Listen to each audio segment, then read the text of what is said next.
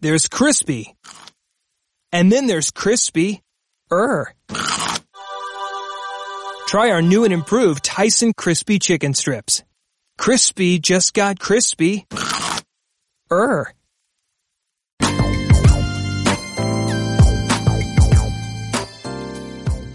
You're listening to HBCU 468. I'm Bill Rhoden, and I'm on the phone with my co-host Donovan Dooley from North Carolina A&T. What's good, y'all? And Isaiah Smalls from Morehouse College. Well, he, he just kind of walked from Morehouse, right? So, formerly, were you Morehouse emeritus? Nah, I'm, I'm a, I'm a, I am officially a Morehouse man. So. All right, but you graduated. Yeah, yeah. You're, so you're a, you're a former Morehouse man. no, no, no, no, no. So at, at Morehouse, it's when you're, you know, matriculating through it, you're a man of Morehouse. When you graduate, you're a Morehouse man. Uh, I know it's it's it's literally the same exact thing, but don't don't go down there and tell them that. I see. I see.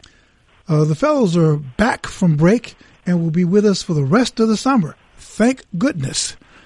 Let's get right to it. The 2018 World Cup has begun in Russia, so this show is pretty much all about soccer. If you're not a soccer fan, well, listen anyway. We'll be talking about the matchups and the players to look out for with Mark Wright, the Director of Special Projects for the Undefeated. And in the second half of the show, we'll be talking with Irv Smalls, who will join us to talk about why we don't see more black kids playing soccer in the United States. And we will also have a LeBron, a LeBron James mention. So just stay tuned. Uh, but first, the fellas and I would like to predict the stories and issues everyone will be talking about next week.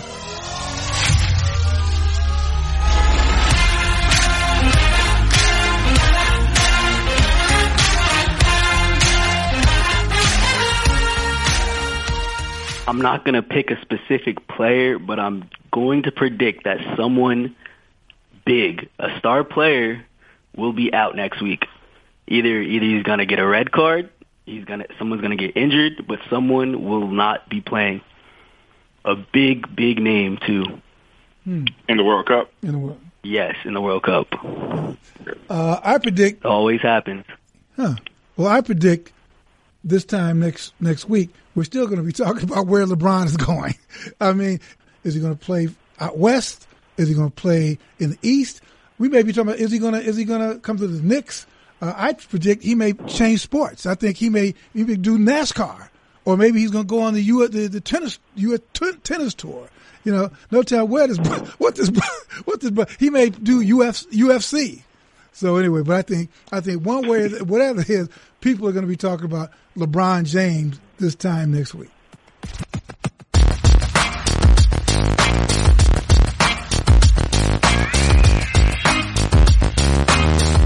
The 2018 World Cup started last week in Russia. Unlike the Olympics, this event happens only every four years. So there's been a lot of anticipation, disappointment, and dread. Uh, the United States men's team didn't make it to the tournament, and a lot of folks have expressed uh, concern and despair over Russians Russia's history with racism and soccer, among among other things. Uh, over the past few days, Russian soccer fans have used taunts and hostile language toward minorities and teams opposing Russia on social media. Uh, Mark Wright is the director of special projects for the Undefeated, and he's been covering soccer and other sports for years, and just recently commented on the issue for the Undefeated. Now, before joining the Undefeated, Mark worked as the director of content and editorial services for ESPN. He served as the executive editor for Overtime Magazine, was the editor in chief of Soccer Junior Magazine, and he still plays soccer with some of the old heads and coaches his son. Hey, hey, hey, Mark, welcome to the show. Thank you, thank you, Bill, for having me. This is awesome. Yeah, no, that's great, man. Thanks so much. And uh, you know, you, you, you were quite an aficionado. You know, you grew up, uh, well, tell us about your, your, um, your love affair with soccer because it, it actually runs quite deep, right? Yes, sir. So, uh, the long and short is I was born in England, Wolverhampton, England, uh, to Jamaican parents. Um, and actually my Jamaican parents right now are in England celebrating their 50th wedding anniversary. Oh, wow. Congratulations. Uh, Shout out to mom and dad. That's indeed, Congrats indeed. to them. Uh, thank you. Um, I'm so bummed that I'm not able to be there with them. They're showing off, showing all the pictures on and video on Instagram and Facebook, and I'm just like liking everything, not being there. But it's all good. It's all good. And uh, spent the first two and a half years of my life in England, and we moved back to Jamaica, where I spent uh, from two and a half to twelve. Came to America, to Washington D.C. on my 12th birthday, and for pretty much my entire life, the only sport I ever played was soccer or football. I Hmm. messed around with cricket a little bit, but soccer is the only sport that I've I've ever played. And up until coming to America at 12 years old, I never saw basketball. I never saw baseball. I never saw any other sport but that. I mean, I dabbled coming up because I assimilated here in America when I got here. But um, football has been the sport, and we've grown into it. I've got two sons who play. Mm. Um, one's playing um, at the highest level of club soccer that you can play. He's in the development academy, and my youngest is 13, and he's coming up on the same track. So Mm. soccer dad, and like you said, I kick it around with the old heads every now and then. Oh man. It's interesting. uh, That's kind of it's kind of interesting uh, the way you mentioned your soccer background growing up, and I know that's kind of that's definitely kind of influenced your sons to get into soccer. I kind of want to get your thoughts on this. Um, what do you think is holding you know more black more black kids back from you know venturing into soccer and trying to you know make soccer their aspirations, their goals, like kids say the NBA or NFL? Why would you say um, black kids are not venturing to that more? Outside of America, everywhere else around the world, soccer is the number one sport. Mm. Here in America, you know, you could argue that football is the number one sport or basketball. They they they fight for one and two, right? And then you have um, you know throw in baseball. Then you throw you know Olympic sports. You have lacrosse. You have the hockey. So what our kids, kids of color, just have a whole lot of options. And so their parents, once it's time to cl- sign your kid up to play, you know, rec sports, they didn't play soccer as kids, right? They didn't play the game, so they naturally, you know, um, gravitate toward the sports that they're familiar with. Even though the sport is growing here in this country, uh, and uh, in terms of one of the largest participatory sports in the country, um, at some point they play the game until they're, you know, 10, 12 years old, and then the other sports that dominate uh, take over. Mm. Um, you know, it's, it's funny you mentioned um, how you grew up playing soccer. Now, now Isaiah Smalls, who's on the line, grew up uh, in Delaware. But Isaiah, you grew up playing soccer too, right? I mean, you you've also got a, a, a passion for the sport. Yeah, I mean, I stopped at like 12 years old. Um, but because I uh, switched to football, but yeah, I I love soccer now. Um, it really took me sitting down and watching the World Cup in 2014. Uh, my friends are all soccer fans, and really, they forced me to watch it. And ever since then, like I've been hooked. I started playing FIFA and all of that. Um, so I kind of have a World Cup question. Um, Russia has had has said it will take a zero tolerance po- policy in terms of racism, but its record and FIFA's record show otherwise. What is zero tolerance supposed to look like, and do you think it will help? Well, I, I would like to believe that what they're saying about having a zero tolerance with regard to racism uh, toward players, I would like to believe that. And and just to echo what uh, ESPN FC Shaka Hislop said, uh, Shaka, by the way, will be doing some uh, or has been doing some um, commentary and and uh, reporting for the undefeated, and he had his first piece uh, come out on the day of the World Cup uh, the first day of the World Cup last week, where he did a video piece addressing that very issue, uh, whether uh, FIFA is doing enough, uh, will will do enough moving forward in terms of racism toward players. My answer is it's a wait and see situation. Um, I think what's the, the, the great thing about the issue now is versus the issue today versus four years ago is now everybody's talking about it. Right. And now everybody's looking for something, including the players on the pitch. I think the players feel empowered to, if they see something going on, they'll literally run over to the referee and say, look, shame on you for not seeing it. Here's what's going on. I actually have the right to walk off the pitch with my teammates. And I'm Paul Pogba, and I'm Griezmann, and I'm Ronaldo, and I'm Messi, and I have that much clout to do that because the game is about us, not about the referees or even the fans. And so I think now the players, pretty much like how players pretty much tell their own stories, tell their own stories on social media. They tell you who they're going to sign with. They tell you who they're going to be working with. They tell you who their roommate, their teammates are going to be. I really think that now the players have that much power where they can dictate what happens. Mm. And I'm hoping that, uh, obviously, we all hope that nothing happens. We all hope we don't see any instances of bananas being thrown onto the field or any instances of, of fans really showing out uh, in that way.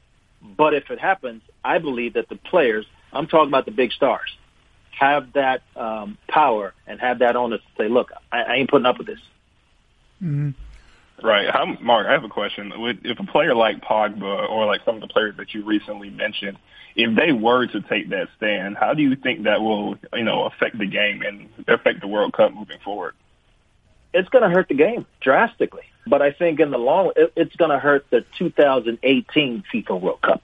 But I believe moving forward, FIFA will now understand that you know what we better we better make sure that we we really take some measures to make sure this doesn't happen. And so one of the easy things that they can do is they can really ramp up the screening of fans as they come into ballparks, right? Uh, they can make sure that they don't have you know, check their bags extra hard, make sure they don't have anything um, to throw onto the field. I mean, it's it, it's a shame that you know the, the days are gone where people just kind of come freely, and but now the way people behave, the way things are being done, FIFA will now have to um, uh, ramp up their efforts as well and make sure that there's stiff penalties for fans and for the teams and for the ownership. So when this when this sort of thing happens, uh, there are stiff penalty penalties levied against uh, everybody who's who's guilty. You know, FIFA had a rough a rough stretch too. I mean, FIFA doesn't have the most credibility in the world. I mean, there, there was a FIFA scandal, you know, that's still kind of shaking out, and there, there are charges corruption. There, there, there have been match fixes.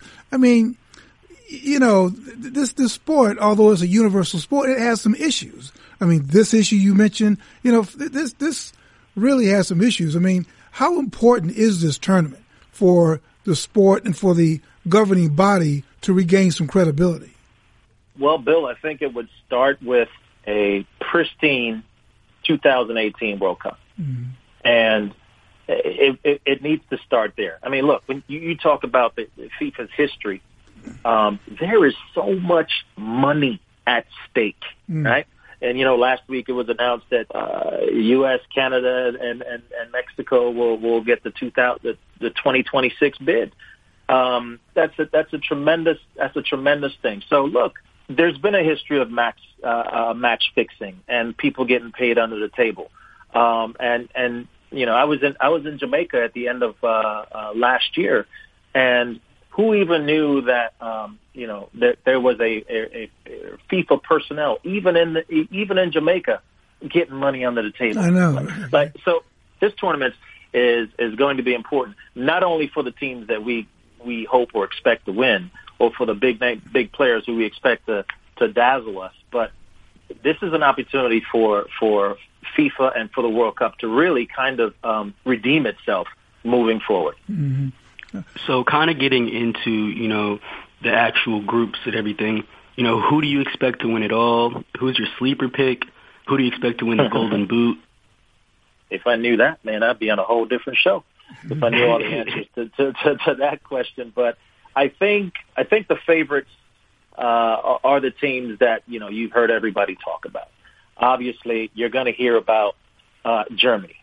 Uh, you know they got five to one odds of of, uh, of of winning the cup. And when you talk about Germany, you talk about a team that a country that institutionally just plays the game right. simply and beautifully. Yep. Uh, they don't mess around. If you're looking for a highlight, you ain't gonna find much. They just play you know, it, it's not going to be easy for them because they're in a they're in a tough group. They got Mexico in that group. They got Sweden in that group. They always have a, a pesky South Korea in that in that group. So you, you can't have this conversation and not talk about Germany.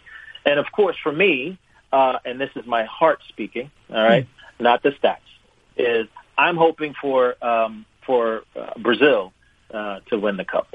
The reason for that is they're the anti-Germany. They play the game. They're and one mixtapes. I mean, they they play the game Definitely. where even if even if you're just a casual fan of the game, you're going to look at that and look at the things they do and go, "Oh wow!" I mean, it's such a it's such a rhythmic flow to the game.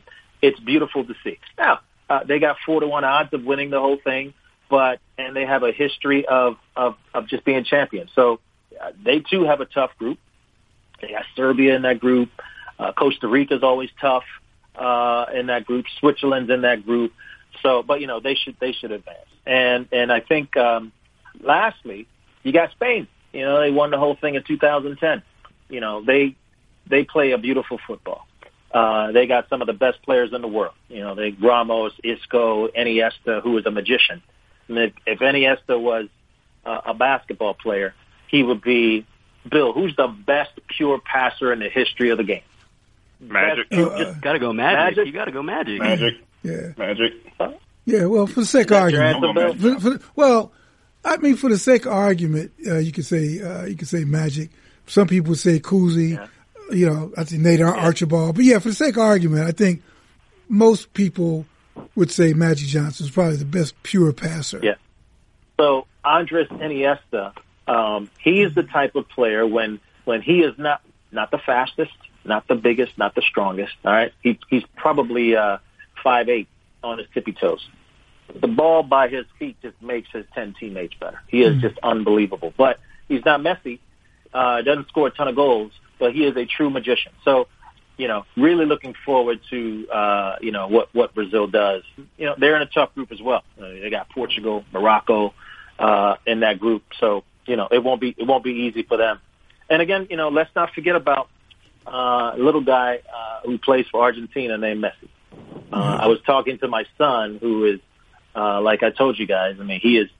I'm kind of jealous. He is better than you know. He is at 16 better than me and my on my best day in my life. Um, Oh, wow. we were having a conver- we were having a con- we were having a goat conversation, and my favorite player of all time is Diego Maradona, who played for Argentina for many years. And you know, Messi arguably has uh, supplanted uh, Maradona in terms of, but he Messi is missing that one thing from his trophy case, That's right. and it's a World Cup trophy. That's right. And if he gets that World Cup trophy, so right now he is arguably the GOAT. If he gets that chip, if he gets that trophy, there's no argument. What about you know? Uh, You know, they have the argument. They have the argument with Jordan and LeBron. And Jordan, if LeBron gets six more, then he, if he gets six more, he still won't be the greatest because he's got six finals losses. right? well, that, that, that opens up. Yeah, it's very, very debatable. Uh, yeah, yeah. Let, let's stay on topic. Let's stay on. Let's stay with. Well, well, let me ask you this before we before we switch. What about what about Africa? I mean, we talk about you know the soccer in the Caribbean. I mean, Africa is a continent. It's just got tons and tons of talent. I mean, there you see them playing throughout the Premier League and all that. What's the problem with Africa uh, not being able to um, uh, to? I mean, you talk about the United States, but what what's the problem Yeah. with with Africa and not being able to put together great, consistently World Cup challenging teams? Well, you know, I, I, that's a great that's a great question, Bill. And I think if you ever get a chance to watch the the African Cup of Nations, the African Nations Cup, where you see all of the best African players and teams play in a tournament, we're talking about some of the best players in the world. And I think um, to answer your question uh, about why haven't they, um, you know, risen to a point where you know they're they're they're elite. I think it really comes down to, and, and America has this problem as well, not because of lack of resources, but if you're not developing the game from the ground level up, right? Uh, I make the joke here in the house that when we were expecting Max, my oldest, I was rolling a soccer ball on the belly, right? Uh, and the f- first sport he played was soccer. When he started learning how to walk, he wasn't dribbling a ball. And if he touched the ball, he said, no, no, no, you kick the ball. It really starts with the mindset and developing at the, at the, at the earliest level possible. And for the most part, if you're going to do that, it takes resources. It takes money. And um, you don't see uh, that development coming on a grandiose scale. You see it in bits and pieces. Um, America, by comparison, we don't have a lack of resources, but I said it on the front end is our resources are spread out to other teams, uh, other sports. And, and while um, America has made great headways in terms of uh, youth soccer and youth development and, and the development academy starting in 2007, we still have a long way to go in terms of, um, you know, being considered elite of the elite. Mm. Hey, Mark, before we let you go, before you let us go, uh, just just give us a prediction. Who do you see winning this whole thing? Who's gonna? Who's your pick to win the Golden Boot? Um, okay, I won't even. I won't even overthink it. Hmm. Brazil's going to win. Oh wow! And Big Neymar and, and Neymar is going to get and Neymar is going to get the Golden Boot. Wow. Wow. I agree. Yeah. Brazil, Brazil right? making a because comeback. if you remember, if you, if you remember in 2014, he uh, Neymar uh, got a, a gruesome injury uh, to his. Yes. Uh, he got right. tackled Terrible. tackled from behind, yeah. and so and and you know how it is when you have a hungry superstar, because these World Cups, uh, I think Neymar's 26, 30 is not promised, guys, because a lot could happen in four years where you're just not the Neymar of, of 2018. So gone are the days where a Pele played in four World Cups. I mean, that just that just doesn't. They, these guys play 10, 11 months a year, right? There are more tournaments now. There's more money to be made. So really, this is his one shining moment. I feel mm. uh, for for him to, to to hoist the cup. But you know, I'm, I'm also I'm, I'm also kind of you know keeping an eye on on on Messi, knowing that he too this will pro- this will be his last cup, and Argentina is probably right there. Hoping. Right. Nothing like hunger. Well, hey, thanks, Mark. Our, our guest has been the great Mark Wright. He's the director of special projects for the undefeated. We're going to be checking in with him throughout the cup. Hey, hey Mark, man, thank you so much, man, and uh, you know, enjoy. Thank you very much, and enjoy enjoy the rest of the cup, guys. All right. We will. We okay. will. Hey, hey, fellas, stay on for a second. So check it out. If LeBron gets, LeBron's got three chips, correct? Yes. Right. If if if he if he matches Jordan with six championships, okay. So if he gets okay. three more, that's a big if. If he gets three more, with yeah, if with still those six finals losses. Yeah, but he also made it to the finals six more times than Jordan. Yeah, but and remember, Jordan got a, swept. Stephen A. Jordan got swept early in his career. He didn't get out the final round. He didn't get out the first round about three years in a row. That's also a good point. That's also a good point, Mr. Yeah, I mean, we look at yeah, if you look at Jordan's 15, you look at Jordan's 15 years, he didn't make the finals nine times out of those 15 years. LeBron's yeah. played 15 listen, years. LeBron has. Hey guys, I agree. I happen to think that the fact that he's made is it eight finals in a row? Yeah. Is it eight? Yeah. Eight finals mm-hmm. in a row. I mean that that ought to count for something. It's like you know the Bills going to four straight Super Bowls. I mean it's got to count for something toward the greatness narrative. You know what I'm saying? So yeah, especially but I think, I think this these for, subpar teams. Yeah, but I mean for some reason. Yeah, you also got to look at that too. What? Yeah, this, this year. I mean, I I don't know. I just think that his legacy took a little bit of a dent this year. I mean, there there's debates about. I mean, I know this was not a great team, so he gets credit for that. But you know, people talk about yeah. well, you know, he kind of man, he, he put himself in his position, and yeah, I'm sorry, is LeBron James a GM? Well, yes. Some people uh, say yeah, so. The de facto GM, yes. He is. Yeah. Any, anyway, let's not be naive when we talk about it. That's not that's not that's like, not his that's not his job description. Yeah, like all, that's what he all does. moves that all moves that organization makes are going through LeBron. Right. You know, after that, do you, it was do you kind think of a new point. do you think we should have known that his hand was broken? Um, how? I mean, how, when you're throwing out to the backboard to yourself, I'm not sure you can know when somebody's hands broken when you're doing that. I mean, uh, there's no way for us for us to have known media or just fans. There's no way for us to have known that. Well, well, well. I guess the bigger question was, what did you think about him showing up? You know, after the series, you know, showing up with a his hand wrap and talk about his his hand yeah, was broken. I'm a big, I'm a big LeBron James. Yeah, I, I'm a big James uh, apologist. But that right there, I mean, why? I mean, no, man. Like that. like, what are you doing? Like, what are you doing in that moment? I thought you that didn't wear was Bush before. Yeah, a little Bush Come on, man. I thought that was Bush League. Let he go in there with crutches. Yeah. You know, he go in with crutches. Yeah, right. like, and, and, and, and head wrapped up in a band-aid. but yeah, so I think that was bush league for him to show up in the game with the Yeah. cast. It's kind of like it's just kind of like inviting like oh pity. You're just inviting pity on yourself. Right. Uh, Yeah. in my opinion. In my opinion. Yeah, you're right. There is no other way to say it. And you know, he's cagey. He knows what he's doing. He's smart.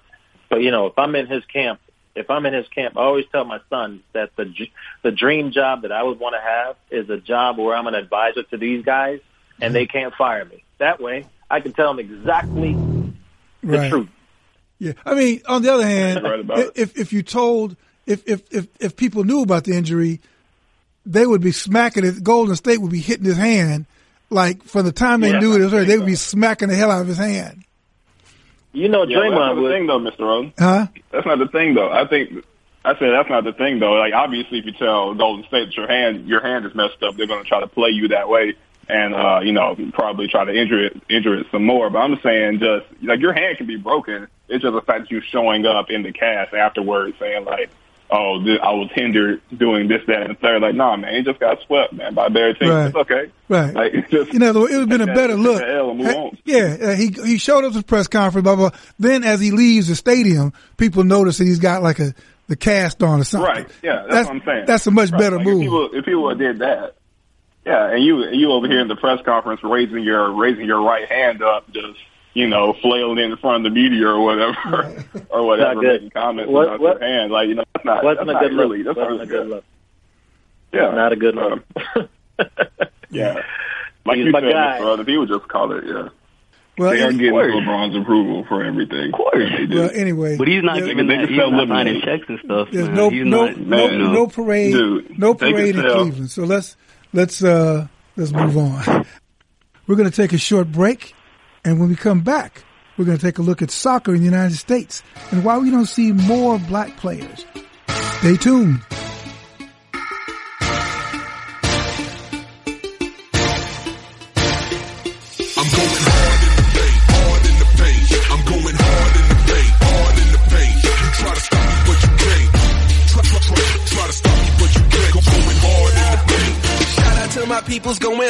In the paint who make it look easy, but it ain't hard as you think. Just stand tall as trees, be and never fall on your face. Cause if you do, then they gon' pull your card, cause they can't. But if you go and put it but and step in where you step up, when you're around and sitting down, you will have a leg up on the competition, opposition, confident in composition. All I ask is that you just go hard in every proposition. Make them see that you the best and they will go respect it. Make them see you not the rest and they will go connect it. Like the dots, you on top, going hard cause it's your spot. Cause if you ain't going hard, then you should just go hard and I'm going hard in the paint, hard in the paint. I'm going hard in the paint, hard in the paint. You try to stop me, but you can't. Try, try, try, try to stop me, but you can't. I'm going hard in the paint. So, so uh, well, well, let me introduce my guest. Then I'm gonna ask him if he, if he's a Penn State man or a man of Penn State. Uh, so, so, so with soccer, or you a Nittany Lion? Hey, you, you, I'm definitely a Nittany Lion and a man of Penn State. All right. Well, let's not put the car in front of the horse. Let's, let's introduce the horse first. Uh, so with soccer, uh, I don't want to waste this great script that our producer Aaron Matthewson has, has written. Oh, wait a minute. I'm sorry. This is this is this is from the pen of Isaiah Smalls, a man of Morehouse. Yes, sir. All right. Yes, sir. The Morehouse man, Morehouse man now. the Morehouse man. Okay. With soccer being the world's most popular sport, you'd think that access would be the last thing American kids would have to worry about. Wrong. The popular pay to play system has benefited primarily white youth from suburban areas and affluent neighborhoods across the country. Meanwhile, black and brown kids in the inner cities have little to no access to quality organized programs. Enter FC Harlem Lions. FC Harlem allows black and Latino youth from Harlem, Washington Heights, and the Bronx to participate in soccer with little to no cost to the parents.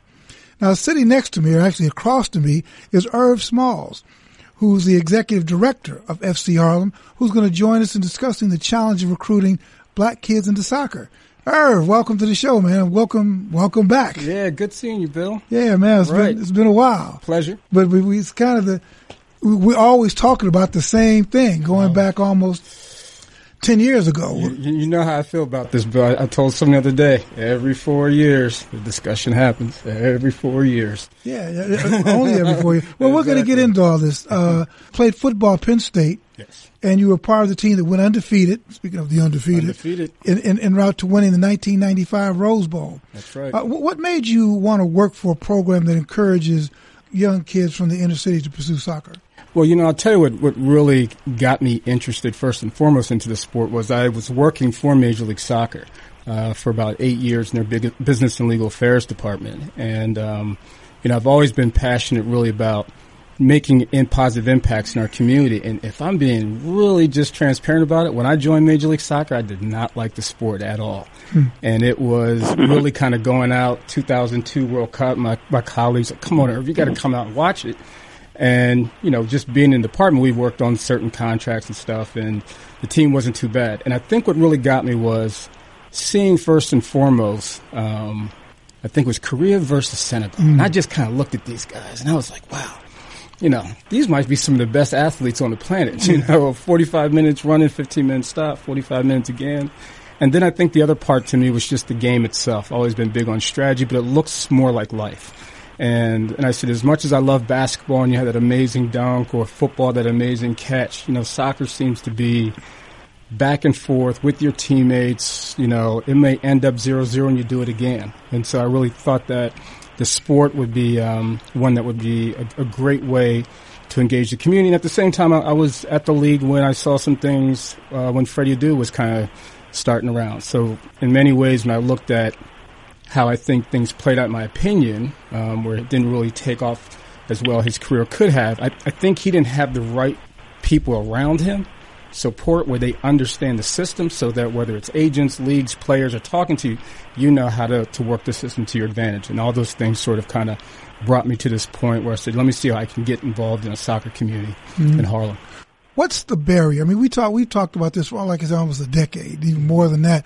Is it systemic racism? Is it is it the idea of the sort of white people affluent want to keep this? They don't want they don't want soccer in the United States to look like the NBA and the NFL. I mean, what's it's what's the bottom line here? I mean, look, is I, I would say this. I think all of those play a role. What I think sometimes I think people really don't understand is how this whole soccer system is set up. And over the last, I'd say, 10 or 15 years, you, you're hearing about programs like Scores. You're hearing about programs that, are, uh, that U.S. Soccer Foundation is doing in the inner cities going into the schools. There's these efforts being made, but I'm, I get real detail with people. And I said it's the, it's the part of the program that gives you access to college opportunities. It gives you access to potentially professional opportunities. That is where the restrictions are. And what we don't understand is that this is a business model by which if a parent is putting in potentially every year, you know, let's say they're going to be on a, they have their kids on a team four years, you 13, 15, 17, and 19. You're talking about potentially minimum 3,000 up to $8,000 commitment a year. But those parents are looking for that return on that investment and potentially twenty-four, twenty-five thousand dollars after four years is potentially a fifty to fifty-five thousand dollar full ride to a D one scholarship for the next four years. This is business, and so I don't really believe that system. The reality is when it's being used for access to college, and then you're trying to double up that system as also calling it to develop pros. That that first part is still there. It is. Uh, we have a kid who's in the DA system, this elite system, and we and have seen how things are working firsthand. And I don't think we understand that part. So some of those barriers are that the system isn't necessarily what I believe it says it is. It's trying. It's not changing overnight. And, and our last comment I'll just make: I went to the uh, the coaches convention in Philadelphia in January, and former president of U.S. Soccer Federation, Sunil, started off and he made a real clear comment. He said, "Stop talking about pay to play going anywhere." It's not going anywhere. And I had an economist from Texas tell me, if you look at right now, he's, I think the comment he gave me is that annually, pay to play soccer based on some of the biggest associations, had talked to these guys, brings in anywhere between Yeah. four to five billion dollars Yeah. a year. And if we, Wow. now that we have the 2026 World Cup, estimating between eight to 12 billion. So sometimes I tell people where we Wow. visibly see like the door looks like it's getting wider, it's, not. going to get cl- it's going to get Sure. tighter. Because this is this is in the United States where every single thing is monetized. Yes. When yes. you mention that, and Sunil to me is interesting. I mean, this guy. I remember having a conversation with him in South Africa, Mm-hmm. and you know, I'm hammering about this stuff. You know, Sunil like a politician. But then he said something, I, I, I want to get the quote, but it's something like, we don't, and we like the model that we've got. We don't want to, we don't want to adopt the European model. And what he was telling me is that exactly that, hey, Right. we want the status quo. This is where our bread is being buttered. This is where our money is making. You know, Yeah. it's not. You know, and so, but to me, it does get back. I mean, I know it's business, but it's still, it's, it's still racism at its root because what you're doing is basically excluding a large part of the of a of a talent base, saying that's not what we really want. We want these what we want to cater to the wealthy, well-to-do. That's where we're going with it. You, look, you, I mean, there's so many facets of this, and I, I have to, an interesting story, guys. If you look at it, is you're getting paid. These coaches are getting paid up front. Right. Okay. When you get into football development, soccer development, the return on investment that player overseas is on the back end. And that's what happens when you're dealing with professional clubs. So we have a partnership with Chelsea Football Club out of London. And and I'll tell you, it was they invited me over in 2013 and I brought a guy with me from McKinsey and we were sitting out at the training ground. And this this is a true story. Sitting in the training ground, I'm impressed. It reminds me of my days back at Penn State. And this door opens up in the cafeteria and I mean, just all these guys walked out.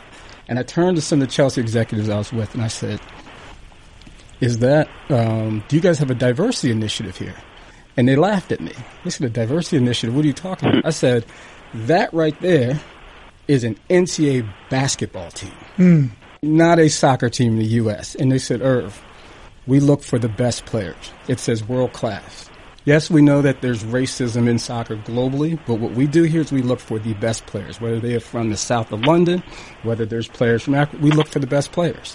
And I'll tell you, for honestly, I said to them, I said, your colors are blue and white, you got a lion logo in there, and I see a lot of black players here. Let's sign a partnership. Wow. That's kind of interesting that you mentioned that. I kind of wanted to ask a question along those lines. Um, when you talk about the organization that you that you partner with and that you're over in Harlem, are, is there a situation? I kind of have a two part question. Is there a situation where you see a player who who you feel like is who is talented enough to really make it somewhere in soccer, um, but you know, according to the influences that are you know around him, as far as you know, maybe wanting to play basketball, maybe wanting to play football, they rather choose to go that route. Um, and do you feel like uh, soccer itself in the United States is hurting from that kind of kind of going on to the point of you mentioned with, with the Chelsea team? Do you think soccer itself in the United States is hurting from not allowing these black and brown players to play at a higher level uh, because of cost or because of different interests of that nature? That's kind of want to get your thoughts on that. Right. Well, I mean, I think look, you're asking you know two interesting questions, and I'll say this um, just to be just for full clarity. Um, SC Harlem was really was started in 1991 as Harlem Youth Soccer. Came out of Harlem Little League. Um, I got involved around 2005, and, and it's kind of gotten a lot of exposure just with the support that we've had from MLS and a lot of different exp- sponsors and clubs um, from overseas. But to your point, the first couple of years was spent talking to people in the community that we play. Okay. That's important to tell you because I was meeting when I was talking about building fields. We've already built two fields. We're getting ready to build the first covered soccer field in New York City in Harlem. We got approved on that. I was going around to local officials and I had people telling me, I just remember some of these comments. You come up here with your with your nice suit and this and that, and we don't play. You try, we don't play soccer. You're trying to gentrify Harlem. I said that's not true, man. I said, have you seen the, have you seen the game? So I just use that to say, like, first there is a piece of trying to get us interested in the game. There is a part, of course, where if you don't see yourself playing that game, that's not something that you think you do. I grew up in Hershey, Pennsylvania. It's known for Chocolate Town. It's now known for Christian Pulisic, right? and I played soccer, wasn't interested in that. What I saw was Tony Dorsett running the football, and that's what got me interested. So I think on one level, you do have a challenge of not really seeing yourself playing the sport, um, and so you don't necessarily think that's something that you can be part of. Specifically to your point, I think there's another piece there, which is New York City is very unique in the sense that you have a immigrant population. So you're African, you're Caribbean, you're Hispanic. Um, these sorts of populations that are in the community do play the game. your African Americans are still looking more to those sports like basketball and football that you see yourselves more in. We, I can tell you right now, we have, I have a young man that I've known since seven, right from 125th Street in Harlem, now one of the top players in New York City FC Academy. Um, and I've had Chelsea coaches look at him and say, if this young man was in London, he would be in our academy. Now, there's no guarantee he'd make it through like anyone else going through, but his skill set is there. And that's a kid who's right here, born in Harlem. Sierra Leone background, but talented. So I think there are opportunities there. To your other point, absolutely. I do think these barriers are preventing opportunities for kids from playing. Um, I, I, also usually have a little theory. Uh, there's something I do called the three C's: community, culture, cool, and then soccer. So when I approach soccer from like a marketing standpoint, you don't sell soccer with soccer. You talk with things around it. One, simple example we did was the, the Harlem Youth Soccer logo. We changed that to FC Harlem, right? That was a little bit cooler. We had a guy from Rocawear who designed that. Um, but when you speak to the sport, I'll usually just walk to people right up on the street and talk to them what they think about it. Interesting enough, I'll say, what player do you identify with? A lot of them still identify with Freddie Adu to this day. Mm, wow to this day, they still identify with Freddie huh. Adu. So I, what I would say to you on the second part is the barriers do exist. Um, it's absolutely challenging. I see what the costs are. Like I said, I have kids who are in the system. I see the costs. I see the, child, the challenge with the travel. I see them not really understanding the system. And you do need organizations like FC Harlem where we have a good support base through board members, myself who's obviously coming from the soccer system and other people around that we can help provide sort of like a safety net or network for these kids so they can, the ones who are in the system, how to navigate. The challenges. you're talking about one or two of the kids that are in these programs. And I'd like to see a whole lot more of us get involved. Um, so you mentioned exposure kind of preventing some of these black and brown kids from getting involved in soccer. But uh, it was recently announced that you that the United States will co-host the World Cup in 2026. And so I wanted to know how big of an impact do you think that will, you know, have on exposing these black and brown kids to soccer? I mean, just because think about it, I feel like if it's coming in 2026, I feel like Atlanta, which has a very very big African American community, will be one of those host sites. So uh, yeah, I wanted to get your your thoughts on that. Yeah, I, I, can tell you, I woke up early yesterday at six to hear, um, and have been following it all the way up to yesterday to see if we were going to get that World Cup. And the fact that we did, I, will tell you, I think it is going to move forward um, pretty significantly. The the interest of getting soccer, and I want to be really clear, more specifically in those inner city communities. That, that I want to be really clear about that because I do think that for African Americans that are in more affluent neighborhoods, it is a sport of choice. So right. the, there's a lot. I, have actually started to be a little bit more, uh, a little wiser about this. Not saying, "Oh, blacks need to play soccer. We don't get to."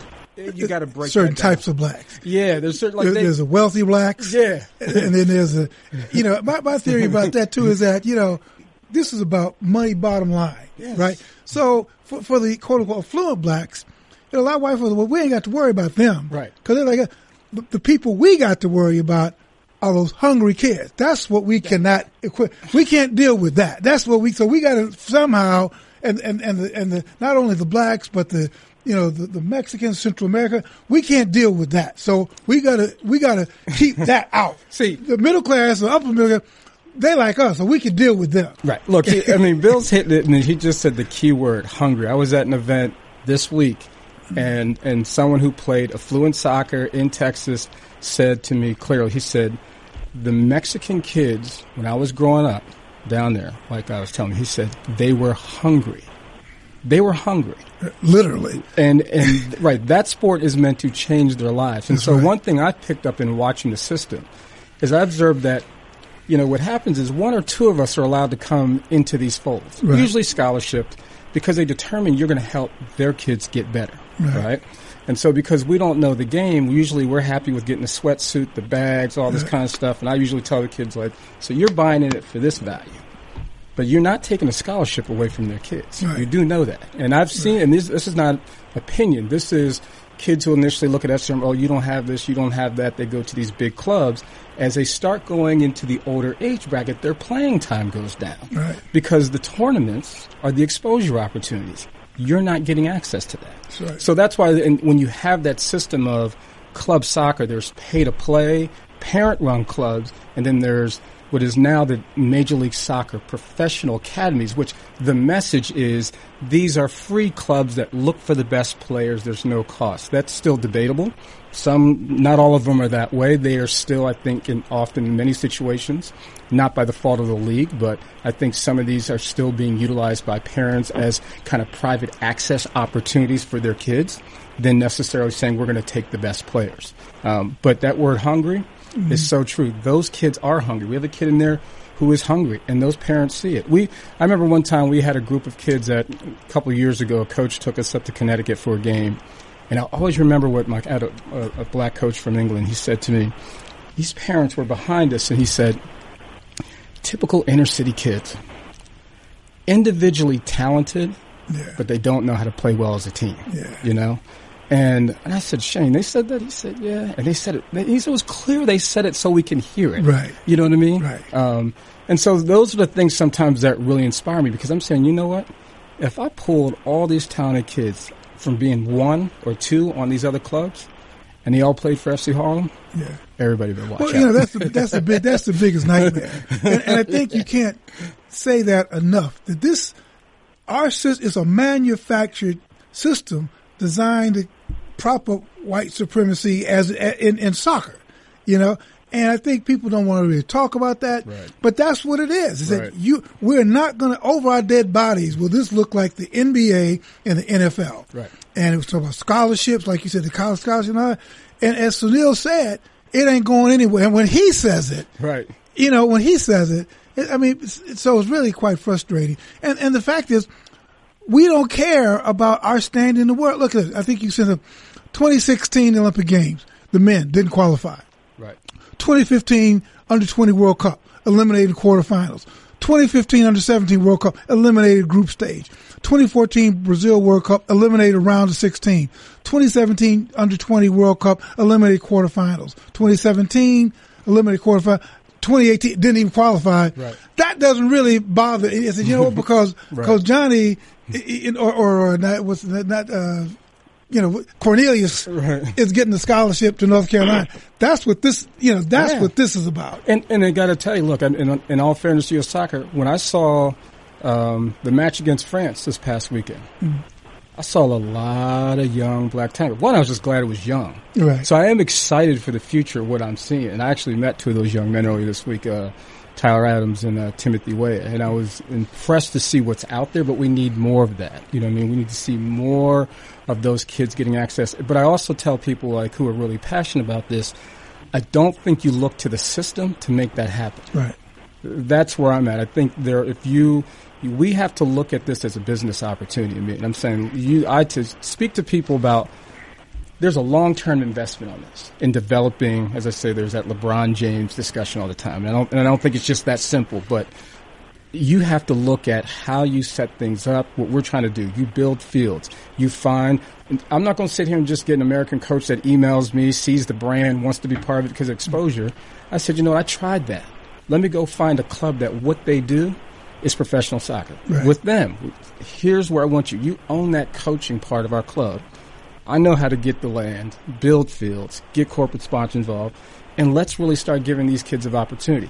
I definitely see it changing, but what I'm saying to people is that is don't sit and wait for Major League Soccer, U.S. Soccer, whatever Exactly. them for them to do it. You've got to do that yourself, That's and right. it takes money. It's it's not easy. That's what Richard Williams, uh, father of the Williams sisters, he said. He said, "Why are you waiting for them to create black stars? It ain't gonna happen. No, it's right, not. It's right. the history of this.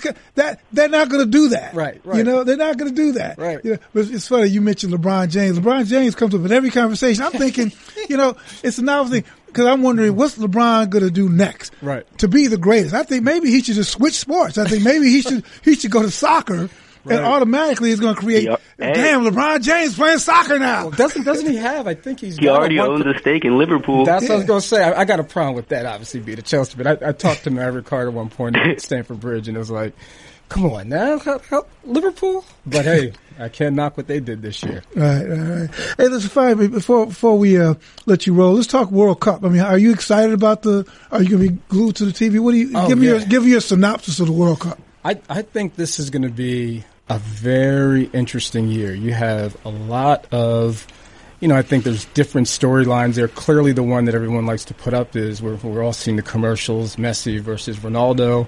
Um, there's always that other storyline of like, will Brazil and Germany meet again? And will they exact some revenge for what happened in 2014?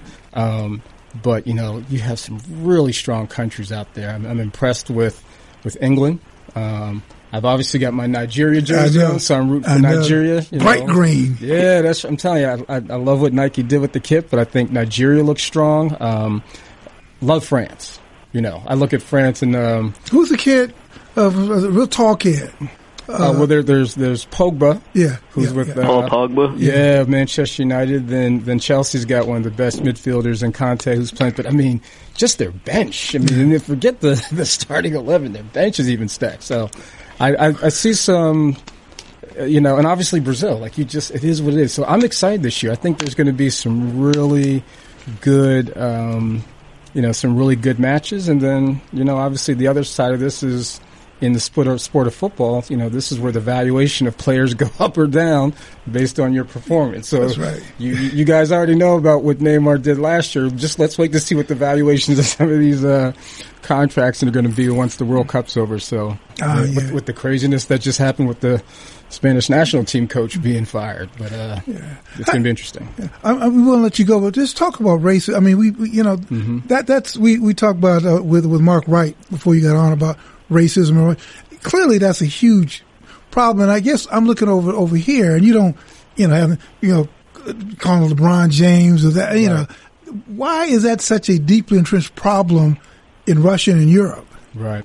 I mean, look, I, and, and I'm not. I definitely can't speak to being an expert on that, but just from the sort of things that I've read, I mean, you're you're talking about, I think, even challenges of example of countries where that sport is now. I, I look at it this way: you have some leagues where the, you have rules of homegrown players. So each team for in England, the Premier League, needs to keep a certain amount of English players on there, and that may go against, for example, the the strategy of the Premier League to be the best league in the world. That means if you, the best league in the world means you're getting players from Africa and Colombia, and they need to come play on English teams or play on French teams or German teams. That's what you do. I think often for individuals from those countries, you you have this sense of wanting to see just your people, you know. And I, but that's what I think is interesting. The sport truly is identified as global, you know. Um, and I, I saw the the Danny Rose piece um, just about him, and, and that was that was kind of heart wrenching to hear him. If you're his father, to see your son play in the World Cup, but then have your father to have him say to you like, "I don't feel safe with you coming to this country." You know that that's that's a challenge. You know, um, at the same time, you've heard other ones, other people say like they haven't had any issues, but racism is a fact globally, and it's interesting you don't you don't see it here, and I think that's one of the beauties, obviously, of what the sport looks like here. But that, I, as we were saying before, some of that It's, it's, institutional all, it's racism, all white here. no, and, and the institutional racism in the sport exists not at the professional stadiums. They Exactly. Here- in the youth yeah, system. we do it so a you don't different way here, yeah. because it comes from a totally different place. So um, Right. you don't hear about it. You know right, what I mean? Right. On the- in That's the this classic, classic United States. Invisible, the invisible spike. Yeah, what are you talking about? Yeah, There's what nothing. you- You're, no- you're, you're do you- looking too deep into Come this. on, yeah, yeah. Come on. Uh, I guess I guess it's been Irv Smalls. He's the executive director of FC Harlem. Uh, Irv, listen, man, this has been. You got to come back. Bill, this this has has been been great. great. but you know it's been great. We, we talk about the same stuff. Yeah. It's just, it's just, it's just amazing. Absolutely. And, and Don Cogswell told me to tell you hello. Ah, yes. You know? we gotta, we gotta, you know, the three of us talk about the same stuff all the time. exactly. Absolutely. Yeah. You know, we couldn't complete the broadcast without a World Cup prediction. So we'll start with the expert in the room. Uh, Irv, so when the smoke clears, who's going to be standing on top and who's going to get the golden boot? I say Brazil. and I said they will win. And the Golden Boot, I will say, probably goes to Messi. Okay. Donovan, what do you think? Yeah, I think I'm um, agree with Irv on that. I'm gonna go Brazil. Um, I think the Golden Boot's gonna go to Neymar. I think he's gonna really rally those boys and get them, you know, a World Cup title. I'm gonna, you know, be a contrarian, and I'm gonna have to go with France. France is gonna win it all. Um, and in terms of the Golden Boot, I'm gonna still go with Neymar though. You guys, Germany is going to slosh the competition. Why is everybody disrespecting Germany? These guys are just consistent. You know, they they they they they, they talk Brazil and France, and they're just going to crush every methodically, systematically. You know, everybody. And the golden boot's going to go to Kevin Durant. That's how bad this brother is. You know, let's just give let's give him the MVP of that too. He can have him. before He the can have- game starts. hey, it's funny. It's funny. Uh, it's funny, Mr. Rowland to pick a European team to win the World Cup. I'm just gonna put that out there. Oh, whoa. Uh oh. Damn, Donovan, that was cold. All about on that. Okay, with that, all right. That's all we have time for today. And if there's anything you'd like us to cover, or if you just want to leave us a comment, tweet us at the undefeated hashtag Rhoden Fellows. You could also contact us directly. I'm at WC Rhoden. I'm at Donovan Doolin. And I'm at St. Claude II. And if you want to reach Irv Small, Irv, how can people? hey, I would just say check out the organization www.fcharlem.org. Cool.